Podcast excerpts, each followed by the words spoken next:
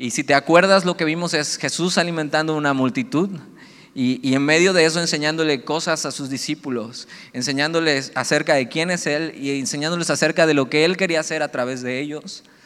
Y Jesús hace un milagro por encima de la naturaleza, un milagro que muestra su poder creador y como el creador del universo y, crea así de la nada eh, suficiente pan y suficientes peces para alimentar una multitud, pero no solo eso, sino hasta que se saciaron y sobró, ¿no?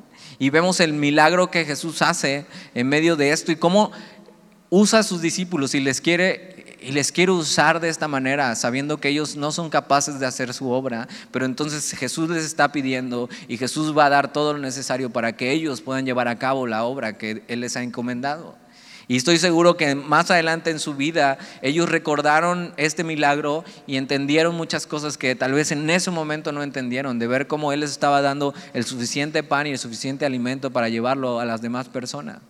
Ellos terminaron sus vidas haciendo la obra de Dios, terminaron sus vidas llevando el pan de vida a las demás personas, como fue en esta ocasión. Y lo que vemos es que comieron como cinco mil hombres, sin contar hombres y mujeres, eso prácticamente eran de 10 mil a 15 mil personas. Un milagro increíble de, Jesús en estos tiempos, pero lo que sigue es inmediatamente, inmediatamente que termina este milagro de los panes y los peces. Mira lo que dice el versículo 22 del capítulo 14. Enseguida Jesús hizo a sus discípulos entrar en la barca e ir delante de él a la otra ribera, entre tanto que él despedía a la multitud. y es muy importante entender por qué eh, Jesús los manda antes. ¿Por qué Jesús decide, sabes qué? Ustedes adelántense, yo voy a seguir atendiendo a la gente para poder despedirlas y seguir con nuestro camino. Pero checa esta frase, dice, eh, eh, hizo a sus discípulos entrar en la barca e ir delante de él a la otra ribera. Esto es muy importante para lo que vamos a ver hoy. Jesús les dijo, van a cruzar al otro lado. Entonces ellos tenían esta encomienda, ustedes adelántense, yo termino con la gente y ustedes van a cruzar a la otra ribera. Y entre tanto que él despedía a la multitud, algo de lo que pasa aquí y podemos ver un poco en los evangelios paralelos que narran esta historia, es que eh, vemos que la gente se agolpa y empieza a, ver a Jesús con, con ojos de un Mesías, pero acuérdate, el contexto es un Mesías político, un Mesías que él pueda solucionar su aquí y su ahora, y ellos empiezan a ver el poder milagroso de Jesús y empiezan a pensar, claro, este es Jesús que nos puede sanar, que nos puede proveer y que nos puede dar lo que necesitamos. Y entonces lo que hace es mejor envía a sus discípulos antes, antes de que le estorben en esto. Los, discípulos también tenían esta idea aún, pensando que Jesús venía a arreglar su aquí y su ahora. Y entonces para que no le estorbaran y animaran incluso más a la gente, porque ya le querían hacer rey en este entonces a Jesús, eh, eh, simplemente decide mandarlos y adelántense, ¿saben qué? Chicos, mejor no, no me estorben, adelántense, ahorita los alcanzo. ¿Y, por qué Jesús hace esto? ¿Por qué Jesús no deja que lo hagan rey?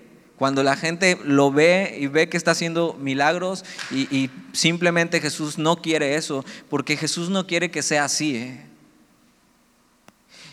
Porque es muy común que cuando tú y yo recibimos algo de Dios, es más fácil reconocerle como nuestro Señor. Cuando nos va bien o somos milagrosamente librados, sanados o, nos, nos provee, ahí es fácil seguir a Jesús. Ahí es fácil querer que Jesús sea tu rey, pero no es el camino que, que Jesús quiere que sigamos. Porque el camino que Jesús tiene que hacer todavía, eh, es, todavía tiene que mostrarles cómo es el camino. Jesús no quiere ser reconocido como un simple sanador, ¿no? O un simple proveedor. Y aunque Él, Él se revela así a nosotros, Él es nuestro sanador, Él es nuestro proveedor, pero Él es mucho más que eso. Él es mucho más que alguien que puede solucionar tu aquí y tu ahora. Él es mucho más que alguien que simplemente si tienes una necesidad puedes venir a Él y sabes que Él te va a ayudar. Y Jesús no quiere así. No así como ellos querían. No así como alguien que estaban viendo para su futuro que eh, eh, pensaban que les podía dar lo que ellos buscaban y lo que ellos necesitaban. Ellos querían un rey que viera por sus propios intereses, sus ambiciones egoístas, terrenales. Ellos querían prosperidad. Por eso debes de tener mucho cuidado en cómo ves a Jesús. Si lo ves como una simple ayuda, o un simple sanador, o un simple proveedor, y te recuerdo, aunque Él es todas esas cosas para nosotros, Él no quiere que le veamos simplemente como algo más así.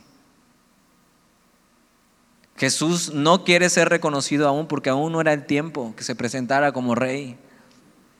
No de esa manera, como un rey que puede satisfacer tus necesidades, sino, no sabes cuál va a ser la verdadera presentación de Jesús, la cruz. Y ahí es donde Jesús va a recibir la corona de espinas. Y va a ser levantado para que todo el, todo el pueblo lo vea y el, todo el mundo vea quién está en esa cruz. Porque entonces cuando vemos a Jesús ahí, ya no es tan fácil seguirle. Porque entonces después Jesús enseña, quien quiera venir en pos de mí, tome su cruz Niéguese a sí mismo y sígame. Pero el que ha podido ver a Jesús ahí en la cruz y ha podido ver a su rey ahí y ha decidido seguirle, es porque realmente ha entendido lo que pasó en ese, en ese, en ese lugar, en esa cruz, en ese monte. Y tú no puedes disfrutar de Jesús como tu rey si no has pasado por la cruz si no has visto sus heridas y los clavos. Necesitas conocer a Jesús de esta manera y ver su corona de espinas incrustándose entre su sien. Jesús no quiere ser un rey hacedor de milagros nada más, sino Jesús quería ganar a sus seguidores con la máxima expresión de amor en la cruz. Por eso dice, aún no, así no. Una de las enseñanzas más importantes de Jesús es que Él dice que su reino no es de este mundo. Entonces su reino no es un reino político, ni es un reino que venga a solucionar nuestro aquí ni nuestro ahora.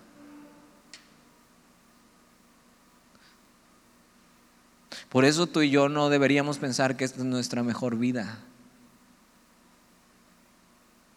porque el reino de Dios no es de este mundo. Y entonces eso tiene mucho que ver con el tema que vamos a ver hoy y con lo que Jesús eh, enseña en, este, en, este en estos versículos. Y simplemente decir, ¿saben qué? Así no. Así no es como quiero que me reconozcan como rey. Manda a los discípulos adelante. Él despide a la multitud, se hace cargo de ella. Dice, todavía no es mi tiempo y no así. Por favor que que puedas ver correctamente a Jesús hoy y no así. Versículo 23. Despedida a la multitud, subió al monte a orar aparte. Y cuando llegó la noche estaba allí solo. Y algo que podemos aprender una y otra vez que se nos narra acerca de Jesús es que Jesús tenía esto con el Padre y buscaba estar solo para tener tiempo con su Padre y recibir dirección. Y si Jesús, siendo quien es, Dios el Hijo, el Hijo de Dios, necesita dirección de su Padre, ¿cuánto más tú y yo? Jesús está en un momento crítico en su ministerio, en su vida. Él está, por un lado, la gente lo quiere hacer rey, pero no como Él quiere. Eh, y por otro lado, está cerca, cada vez más cerca a la cruz. Y cuando Jesús está en un punto crítico de su ministerio, a un paso de la cruz, lo que necesita hacer es ir a su Padre.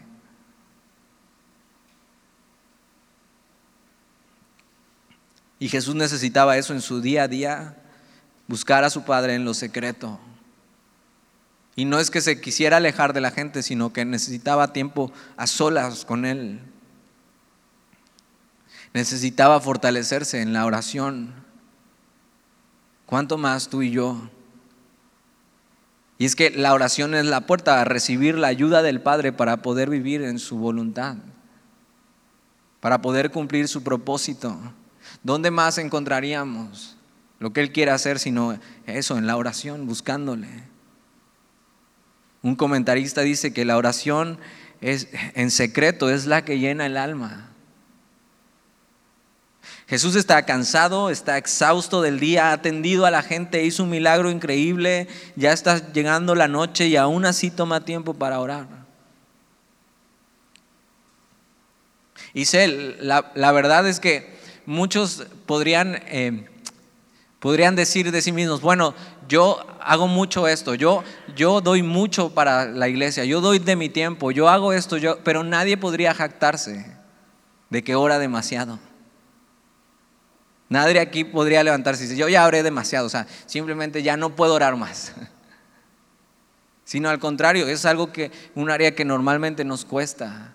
Nos cuesta apartar un tiempo, desconectarnos de todo y tener un tiempo solo con nuestro Padre.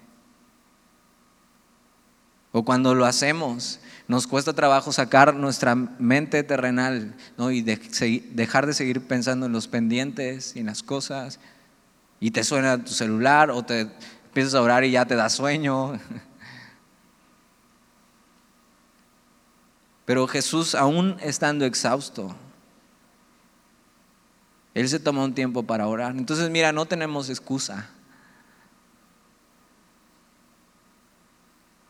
Yo no dejo de orar porque estoy muy cansado, sino porque estoy muy cansado, oro.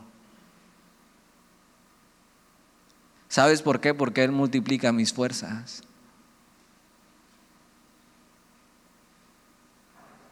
Y lo que muestra Jesús es una dependencia total del Padre, una vida de oración. Y yo, yo, digo, Señor, yo quiero una vida así,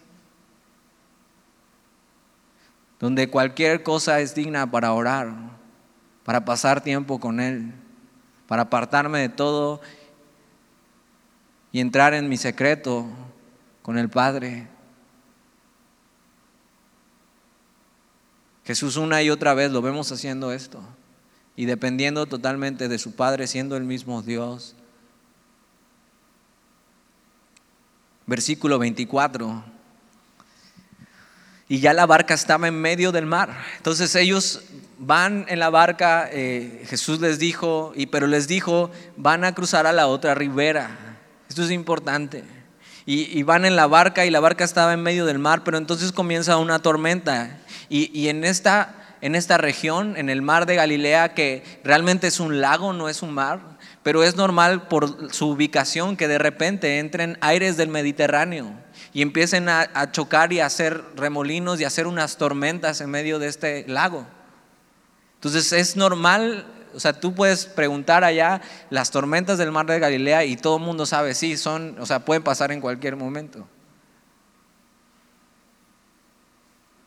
Y la barca estaba en medio del mar azotada por las olas porque el viento era contrario. Y, entonces lo que empiezan a experimentar es que ellos van en la barca y empieza a desarrollarse una tormenta donde eh, el, azota las olas la barca y el viento es contrario. Y ellos tienen que remar y remar con más fuerza y remar con más fuerza. ¿Por qué? Porque los vientos son contrarios. Y mira, aquí en Veracruz tenemos nortes a cada rato, entonces sabes lo que es sentir un viento contrario, pero no es lo mismo sentir un viento contrario en tierra que sentirlo en agua, en medio del mar, en medio de un lago.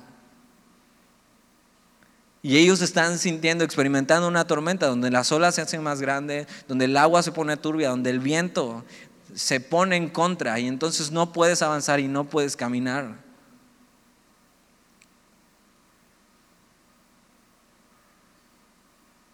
Qué difícil es sentir vientos contrarios y las olas golpeando en tu vida.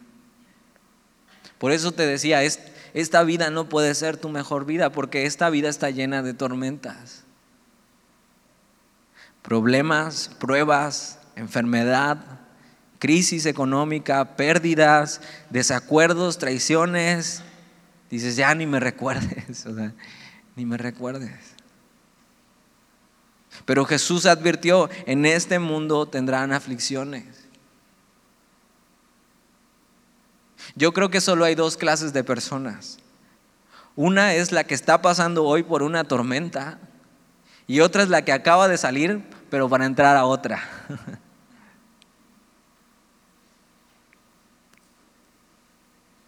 ¿No te has sentido así este tiempo? Sales de una y entras en otra. Y la verdad es que hemos vivido ya más de un año bien complicado y bien difícil. Y las olas se han sentido y los vientos contrarios también. A lo mejor ya hasta te acostumbraste, pero, pero ve, y no solo por el COVID, sino todo lo demás. O sea, la vida sigue, ¿no? Y hay cosas que simplemente eh, eh, van en contra. Esto no quiere decir que, que, la vida no tenga momentos increíbles y que no pueda haber gozo en medio de las pruebas. Es más, la Biblia nos enseña a gozarnos en medio de las pruebas. Pero este es un mensaje que necesitas, que si estás hoy pasando por una prueba y una tormenta, necesitas hoy en tu vida. Y si no, y tu vida está en calma hoy, la vas a necesitar mañana.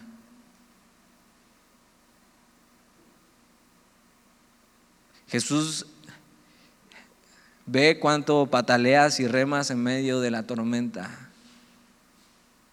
pero que no puedes con la fuerza del mar. Y es eso, es que los problemas, o sea, realmente los problemas son mucho más grandes que nosotros a veces y no hay nada que podamos hacer.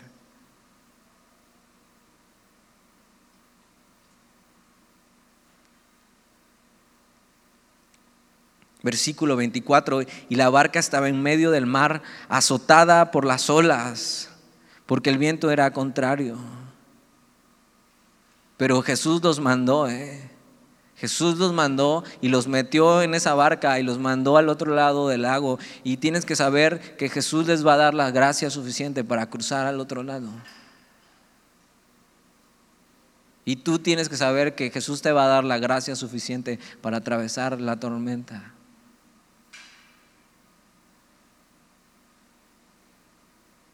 y ahí están siendo sacudidos por el violento mar. Versículo 25. Mas a la cuarta vigilia de la noche, esto es entre 3, y 6 de la mañana, Jesús vino a ellos andando sobre el mar. Y otra vez el poder sobre la creación y sobre la naturaleza de Jesús. Jesús caminando sobre las aguas. Tienes que saber que en, en medio de tu tormenta Jesús no está paniqueado, sino Jesús está caminando sobre la tormenta. Tienes que saber que Él no se saca de onda y no se espanta, no se agüita, sino que Él está en control en medio del ciclón que estés pasando. Y lo que ven ellos es, ven a alguien caminando sobre el mar, versículo 25, más a la cuarta vigilia de la noche, Jesús vino a ellos andando sobre el mar y los discípulos viéndole andar sobre el mar se turbaron diciendo, un fantasma y dieron voces de miedo. O sea, estas voces de miedo es, o sea, es, una manera muy bonita de decir que gritaron como niñitas. como cuando las cucarachas vuelan. Dicen por ahí que eh, un hombre siempre es valiente hasta que la cucaracha vuela. Y ve, a estos hombres, pero la verdad, o sea, la verdad es que a veces sí da miedo. No solo la cucaracha vuela, no, sino, o sea, la verdad, a veces las tormentas en la vida, eso, sí, sí te saca de onda, sí, sí te asustan.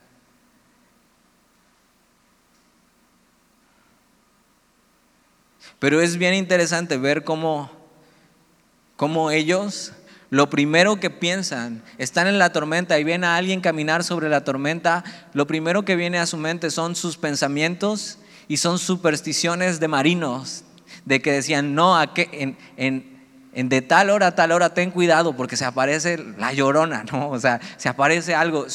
acuérdate, muchos de ellos eran marineros, eran pescadores.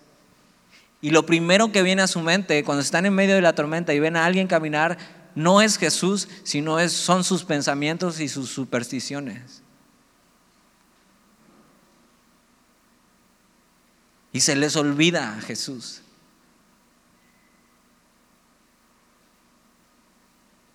Y entonces son, gobernados por el temor, tanto que se turbaron diciendo un fantasma y dieron voces de miedo.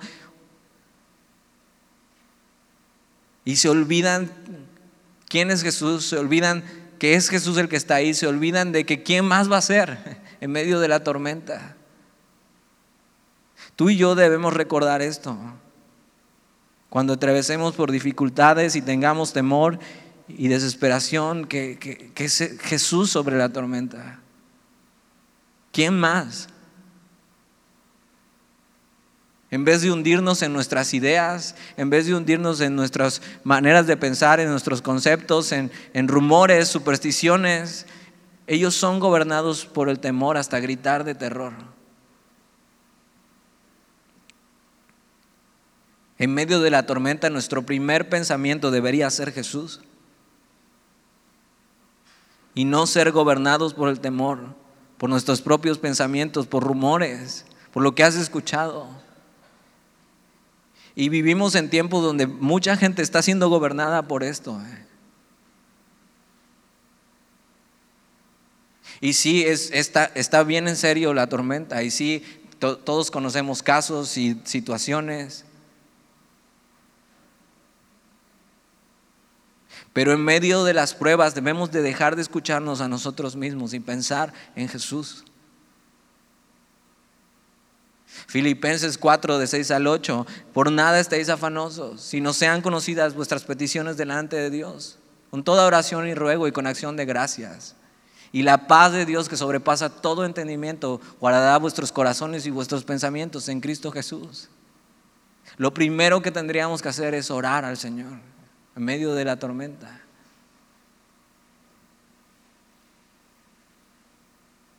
Pon tu mente en Jesús, en quién es Él, en lo que Él ha hecho y en lo que tienes por Él. Antes de poner tu mente en rumores, en supersticiones, en tus propias ideas, en medio de la tormenta, necesitas poner tu mente en quién es Jesús. Y no ser gobernado por el temor.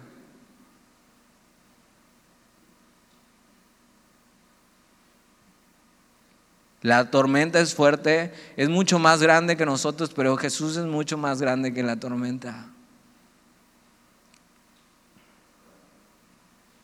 Es Él quien atraviesa sobre ella sin ningún daño. Él es que tiene el poder sobre la naturaleza, Él no está espantado ni preocupado, Él camina sobre la tormenta.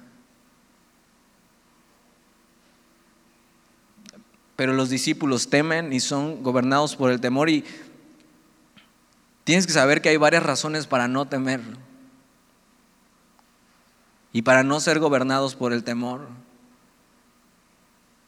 Una es que a veces la situación realmente no es tan grande como pensábamos y nos ahogamos en un vaso de agua.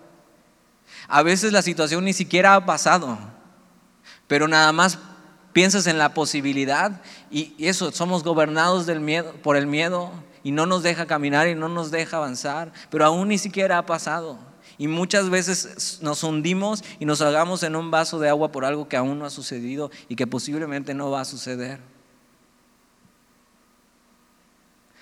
La otra razón para no temer es que aunque la situación pueda ser muy grande y real como lo es hoy, existe una solución y una ayuda más grande. Existe alguien que camina sobre la tormenta, que nos ha prometido cosas y que su palabra es fiel y es verdadera. Ahora, no estoy hablando de no de, repente no sentir miedo, porque hay cosas cuando la situación se pone difícil que sí dan miedo, sino, sino de una vida gobernada por el temor. Que el temor te lleve a tomar las decisiones y no la confianza que tenemos en Jesús. Porque cuántos no hemos temido en medio de esta tormenta y, antes estaba, ya me, y me siento así y no tendré calentura y esto y no será.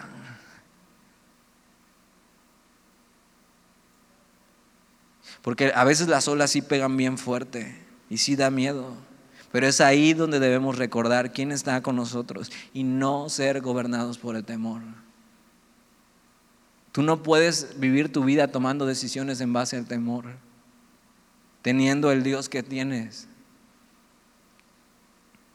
Estaba buscando y googleando eh, cuántas veces aparece la Biblia, en la Biblia eh, la, la frase no temas.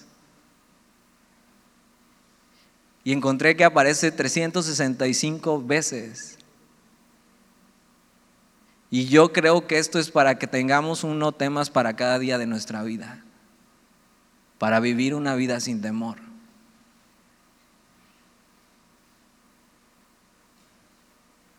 Versículo 27. Pero enseguida Jesús les habló diciendo, tened ánimo, yo soy, no temáis. Y, y esta, esta frase, tened ánimo, es sean valientes, soy yo, no teman. Y, esta palabra valiente en la Biblia no, no, es, no es esta persona echada para adelante, ¿no? que saca el pecho y que dice, no, pues órale, le entramos. O sea, no es alguien simplemente echado para adelante, valentón, ¿no? No es el valiente de la lotería que sale hasta con un cuchillo así de a ver, a ver. Ser valiente en la Biblia es la persona que decide confiar en lo que Dios le ha dicho que se aferra a esto y eso es una verdad para, e, para él. Y entonces con valentía puede abrazar eso en su vida y seguir caminando. Y Jesús les dijo que iban a cruzar, que iban a ir delante de él hacia la otra ribera. Entonces no tenían razones para temer. Jesús les dice, sean valientes, soy yo, no teman. Y Él nos tiene que recordar que es Él, el que está ahí para nosotros, para poder ser valientes, creer en lo que Él ha dicho y no tener miedo. Ser valiente otra vez no es ser imprudente, no es ser aventado. Con esto no te estoy queriendo decir que seas imprudente, que te valga lo que estamos pasando o que simplemente en medio de las tormentas seas echado para adelante, no, que confíes en Dios que no tomes decisiones gobernados por el temor.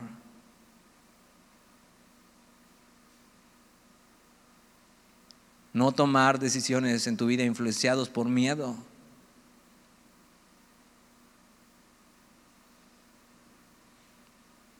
Sino por tu confianza en Jesús. Ser valiente es vivir tu vida con una perspectiva correcta, que es la de Dios. Y déjame recordarte algunas cosas que tenemos en Él. La perspectiva correcta de Dios es que tú y yo tenemos vida eterna. Que tú y yo somos suyos. Que para los que aman a Dios todas las cosas ayudan a bien. Que hay un propósito que cumplir en esta vida.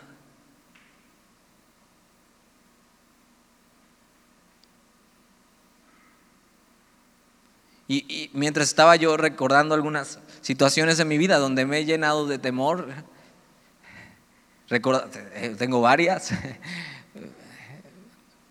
pero déjame confesarte que yo la verdad soy muy, soy muy miedoso. O sea, no, no de que me dé miedo las películas de terror y eso, sino, sino de estos miedosos que, por ejemplo, yo solamente he ido una vez a Six Flags en mi vida y lo más extremo que hice fue subirme a los carritos chocones. para que te des una idea. O sea, jamás me subiría al Superman, a estas atracciones. Digo, ¿qué necesidad? No necesito adrenalina en mi vida, estoy bien. Pero en una ocasión, eh, algunos de aquí de Semilla nos pusimos de acuerdo para ir a Jalcomulco, a los rápidos. Y entonces estaban duro y dale, vamos, vamos, vamos. Y dije, eh, o sea, ya me convencieron, ¿no? Y entonces fuimos, eh, yo, o sea, yo así nunca en mi lista de vida hubiera estado ir a los rápidos de Jalcomulco. O sea, no necesito eso en mi vida. Pero bueno, fuimos y mientras íbamos en el camino, si has ido hacia Jalcomulco, sabes que primero subes y luego vas bajando hacia el río. Entonces, mientras íbamos ya bajando hacia el río en el coche, eh, eh, yo veía el río y un montón, o sea, larguísimo, larguísimo, y pasábamos por lugares donde había muchas piedras que son los rápidos, entonces el agua se ve totalmente turbulenta y digo, por ahí vamos a pasar, dice, sí. Pero no solo eso, se me ocurre preguntar, oye, ¿cómo cuánto dura el recorrido? dice, dos horas. Y yo, o sea, ¿cómo voy a aguantar dos horas arriba de una lanchita inflable, en medio del agua totalmente turbia, ¿no? Y yo me moría de miedo. A mí me suda mucho las manos cuando estoy nervioso o tengo miedo. Entonces el micrófono está lleno de, sudor ahorita. Entonces así iba yo, así con las manos todas sudorosas, eh, eh, ya rajándome diciendo, no, o sea, les voy a decir que no, yo aquí los espero en el coche. Eh, o sea, que vayan ellos, yo no tengo necesidad de esto. Pero entonces nos empiezan a explicar fuera del río como es, ¿no? El, guía nos dice eh, que tenemos que ir sobre la orilla y entonces cuando, cuando haya un lugar como turbulento y él nos diga piso, eh, porque hasta trucos quería que hiciéramos, entonces nos tenemos que bajar al piso de la lancha, ¿para qué? Para poder brincar, ¿no? Y entonces que se sienta padre y toda la onda, y yo así, ¿cómo vamos a brincar? Y, ahí estaba yo todo nervioso y entonces eh, digo, bueno, pues ya, me subí a la lancha y en eso cuando íbamos a empezar yo iba muy nervioso, muy, con mucho miedo y veo que pasa una lancha al lado de nosotros con una familia, con una niña como de 8 años y la niña como si nada. Y yo todo miedoso y nervioso y digo, no puede ser y me pegó en el orgullo y dije, o sea, no puedo estar yo peor que la niña. Pero pensaba, ¿por qué la niña iba tranquila? ¿Por qué la niña no tenía miedo? Porque iba con su familia, iba con sus papás. Se sentía segura.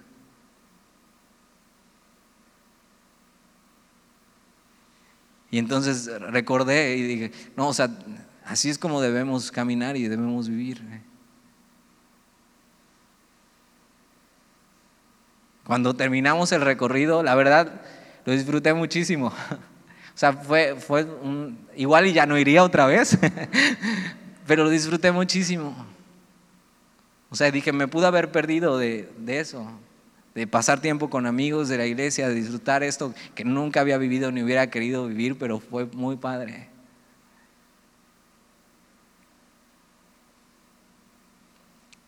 Hoy Jesús quiere que recuerdes que Él está ahí contigo, en medio de la tormenta, en medio del agua turbia, de las olas que golpean. Cuando lo primero que piensas en medio de la tormenta es Jesús, puedes vivir confiando y puedes caminar así.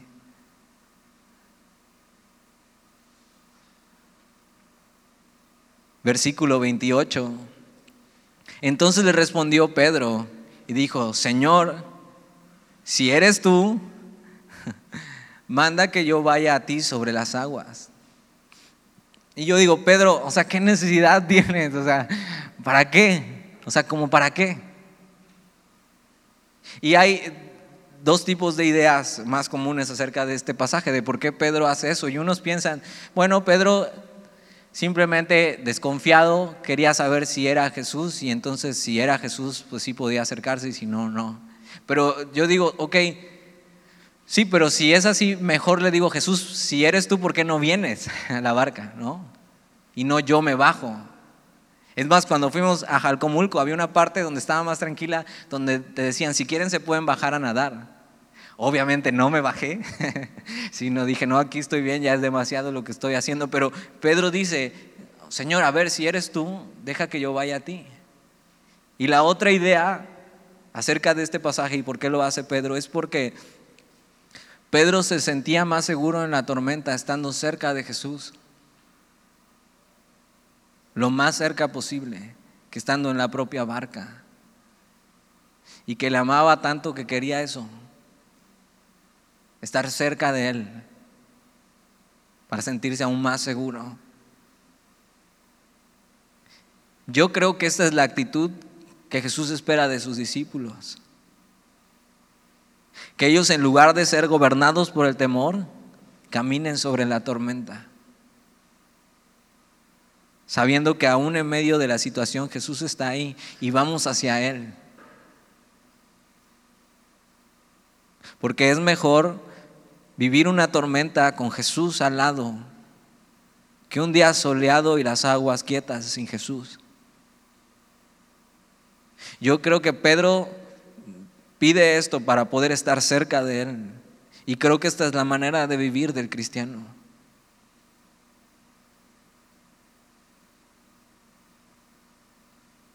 Una vida no gobernada por el temor, sino caminando sobre la tormenta, porque vamos hacia Él. Y es que, ¿qué, tenía que perder Pedro? ¿Y qué tenemos tú y yo que perder? Si ya Jesús ha ganado todo por nosotros. Pero mira lo que pasa. Versículo 29, y él le dijo, ven. Y descendiendo Pedro de la barca, andaba sobre las aguas para ir a Jesús. O sea, ve a Pedro, no solo lo dice, sino se baja de la barca y empieza a caminar y empieza a caminar sobre el agua. Y, y podemos decir entonces que solo hay dos personas en la historia que han caminado sobre las aguas. Jesús y Pedro. Dices, no, y Chris Angel también.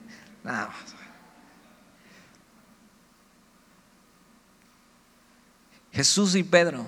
Y Pedro se atrevió a eso, a caminar sobre las aguas, yendo hacia Jesús. Pero mira lo que pasa, versículo 30. Pero al ver el fuerte viento, tuvo miedo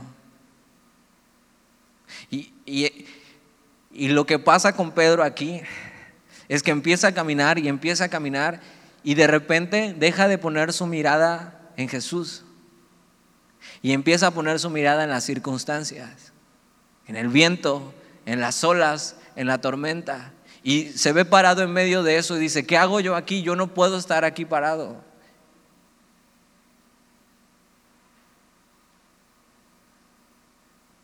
Y se llenó de miedo y empezó a ser gobernado por el temor y comenzó a hundirse.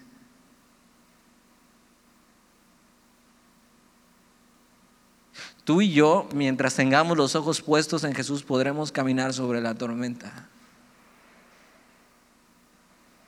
Creo que esa es la vida cristiana, esa es la vida caminando en la fe. Y ve lo que podemos hacer cuando ponemos nuestra mirada en Jesús. Pero Pedro tuvo miedo, puso su mirada donde no debería estar, la quitó de Jesús y comenzó a hundirse. Y dio voces diciendo, Señor, sálvame.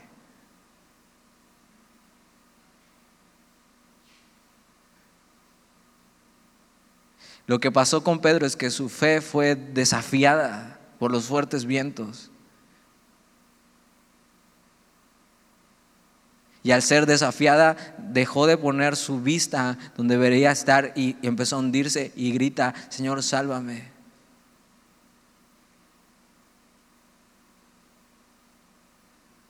Versículo 31, al momento Jesús extendió la mano, asió de él y le dijo, hombre de poca fe, ¿por qué dudaste?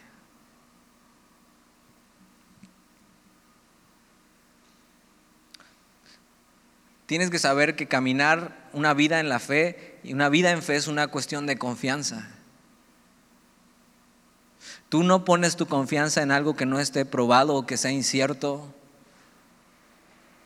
Y tienes que saber que la vida cristiana tampoco es un salto de fe, un salto al vacío, a ver si Dios me cacha. Tú tienes que saber que confiamos en un Dios que es digno de toda nuestra confianza. Y ve, enfrente de ti tienes esto que está lleno de las promesas y de la historia de un Dios fiel que no falla. Y es suficiente evidencia para que tú y yo pongamos ahí nuestra confianza y empecemos a caminar de esta manera.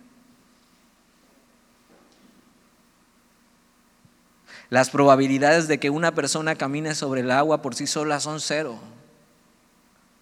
Las probabilidades de que Jesús te haga caminar sobre la tormenta son del 100% es saber quién te lo está pidiendo, es saber quién está en la tormenta contigo, es una cuestión de confiar en alguien que nunca me ha fallado.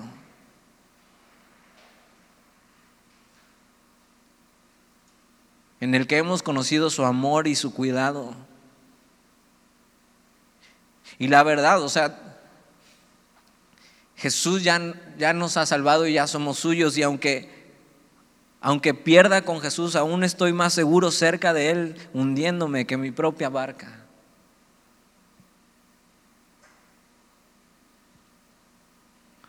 El problema es que a veces nuestra confianza da lugar al temor y dudamos de quién está con nosotros.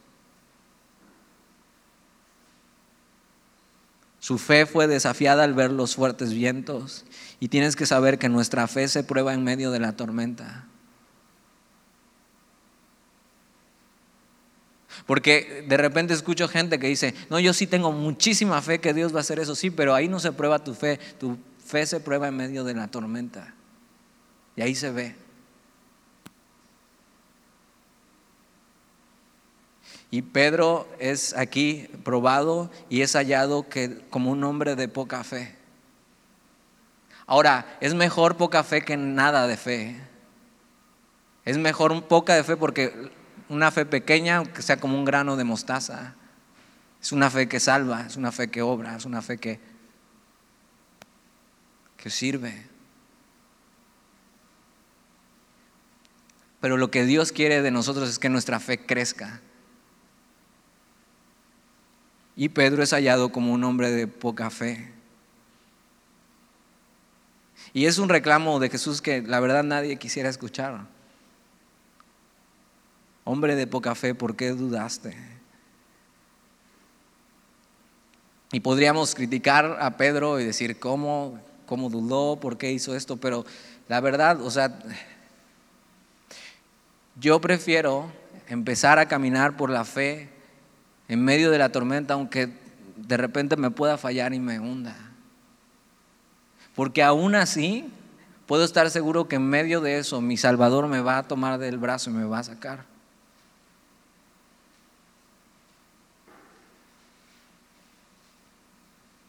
Ahora piensa también cuántas veces has empezado bien y has caminado en la tormenta con Jesús, pero te has terminado hundiendo en el temor.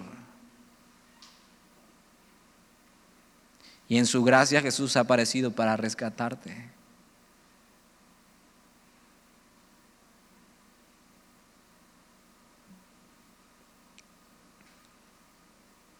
Prefiero caminar así, bajarme de la barca y decir, Señor, ahí te voy sosténme. Y que en medio de las pruebas mi fe crezca. Y es lo que pasa con ellos, versículo 32. Y cuando ellos subieron en la barca, se calmó el viento. Entonces los que estaban en la barca vinieron y le adoraron, diciendo, verdaderamente eres hijo de Dios. Y ellos cuando Jesús sube a la barca, lo primero que ven es que el viento obedece a su Señor y a su amo. Cuando nos enfrentamos en los problemas en nuestra vida, no debemos olvidar que nuestra vida no termina en medio del problema. Que ahí no termina, que la tormenta va a pasar. Ahora, si en medio de la tormenta tu vida llegara a terminar, tienes que saber que en Jesús tienes vida eterna. Entonces no termina, sino empieza en la eternidad.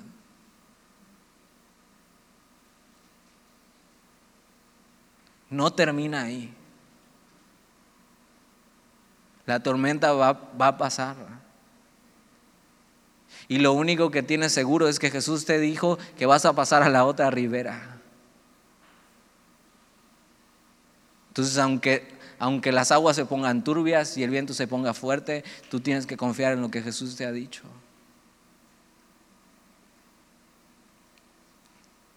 Al final en lo que terminan es adorándole y reconociendo verdaderamente eres hijo de Dios. Las pruebas, eh, cuando vemos a Jesús en medio de las pruebas, revelan quién es Él. Y ellos terminan rendidos ante su poder y crecen en la fe.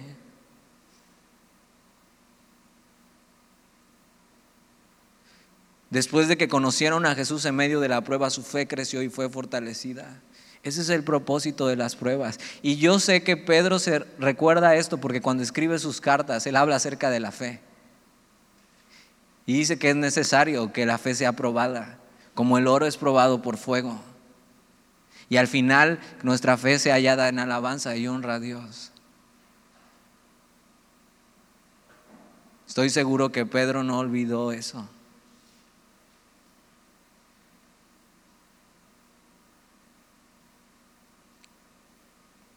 Yo quiero caminar así y no vivir una vida gobernada por el temor. Quiero eliminar las dudas, el temor en mi vida, que mi fe crezca, que mi mente débil, temerosa y el desánimo no me primen de caminar esta vida en fe hasta que Dios quiera.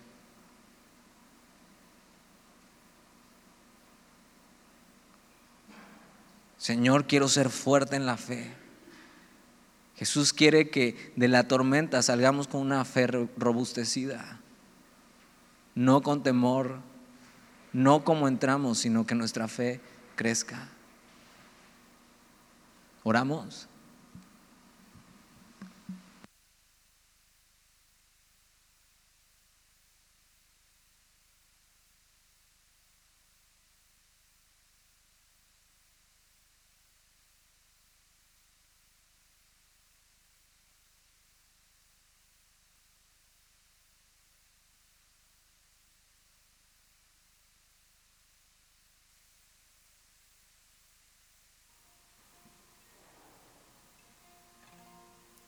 Señor, y hoy queremos pedirte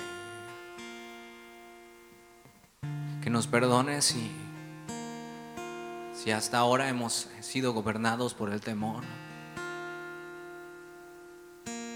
y nos hemos olvidado de que tú caminas sobre la tormenta.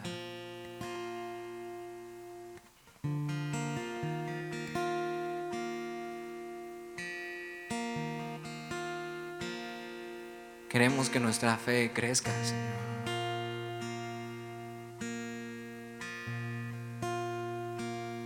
De modo que vivamos esta vida sin temor. Queremos poner nuestra mirada en ti. No en nosotros, no en las circunstancias.